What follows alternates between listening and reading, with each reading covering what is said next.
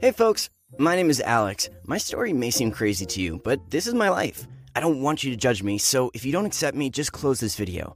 The thing is, I'm a drag performer, and for God's sakes, don't confuse drag with trans. Small background before we begin. Drag performers dress up as the opposite sex. A drag performer can be male or female, but usually they are men who like to dress up like women, and that's what I do. Well, I looked too skinny for a boy when I was a kid. I was small, I had big, beautiful eyes and dimples. Everyone took me for a girl, even some of my relatives, but I was okay with this. The only thing that really mattered were their Christmas gifts.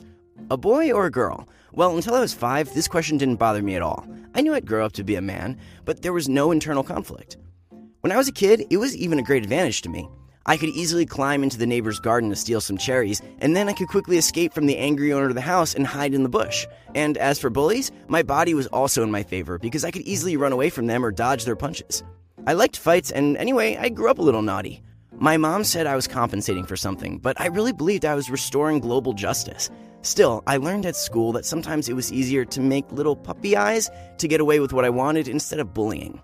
That's how I discovered some acting skills in myself. I thought that if I had talent, I needed to develop it.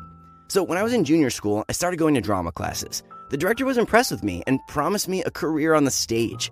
I was not sure if this was my dream, but I regularly visited classes and took part in all the performances. It didn't take much time, and it was fun and helpful for my nature. Since I was in grade 10, we had a Halloween play at school. Nothing much, just a little scary scene with a witch, a couple of vampires, and a werewolf. But there was a small but unsolvable problem. The girls totally refused to play the witch part. They wanted nice suits and dresses, and the part of an old woman in rags didn't inspire them at all. Well, I decided to help. So I easily took on the witch part. It was a real sensation. All the spectators liked my witch so much that they called me twice to take a bow. And when they recognized it was me behind the costume, they even applauded me when I was outside the event hall. It was a big success for just a typical kids' play. Quite unexpectedly, I loved it. Transforming into a woman was not only funny, but also quite convenient. That's where my height and bodily constitution came in handy. Of course, I had to wear fake breasts, but the other parts of my body kind of looked like a female. I could play anyone, from a fragile and touching young lady to an old woman with a stick. And so it happened that I took all the main female roles in all the performances.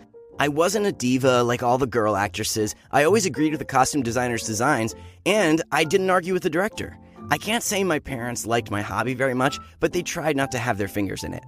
But once I had a man to man talk with my dad. I was already 16 at this point, so it was the time when the boys and girls relationships were at the top of our brains. He asked me if I was okay with my sexuality. I assured him I was straight as an arrow. I mean, I liked beautiful girls, not men. So dad had no more questions.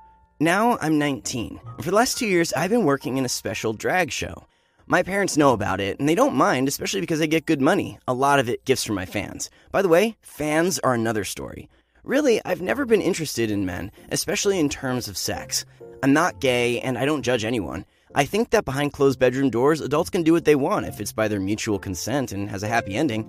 Women's outfits are just for me on the stage, and that's all. But sometimes it was difficult to convince people of it. I even once had a fight with a guy who thought that if I was dancing in a dress on the stage, I had no right to refuse him. But a broken arm and a slight concussion quickly put his brain back into place. Besides, we're very well protected by our theater security from such lunatics, and most of our spectators are capable of distinguishing the show from reality. Of course, many of my friends condemn me, some even stopped talking to me when they found out what I did for a living. For some reason, there's still a stereotype that guys who dress like women are abnormal or gay or something. But I usually feel happy when these pals fall out. I don't need inadequate people in my surrounding who judge a person by stereotypes. Now I have a fulfilling career, bringing me a pretty good income. I have a loving girlfriend who adores my show and a few loyal friends. Of course, my parents are with me too. I'm lucky that all my relatives support me and don't try to impose their points of view on me. I know that sometimes it happens in a different way. We have a girl on our show who was kicked out of the house when they found out where and how she earned a living. There are a few guys who sometimes get beaten up on the streets. One guy was even almost raped, but he managed to escape, fortunately. And that's scary. You can get injured or even killed just because of your work. Guys, let's be tolerant to each other. Sexuality, skin color, workplace. If a person is different from you, it doesn't mean he deserves something bad. Write your opinion in the comments. And remember, being different doesn't mean you're bad.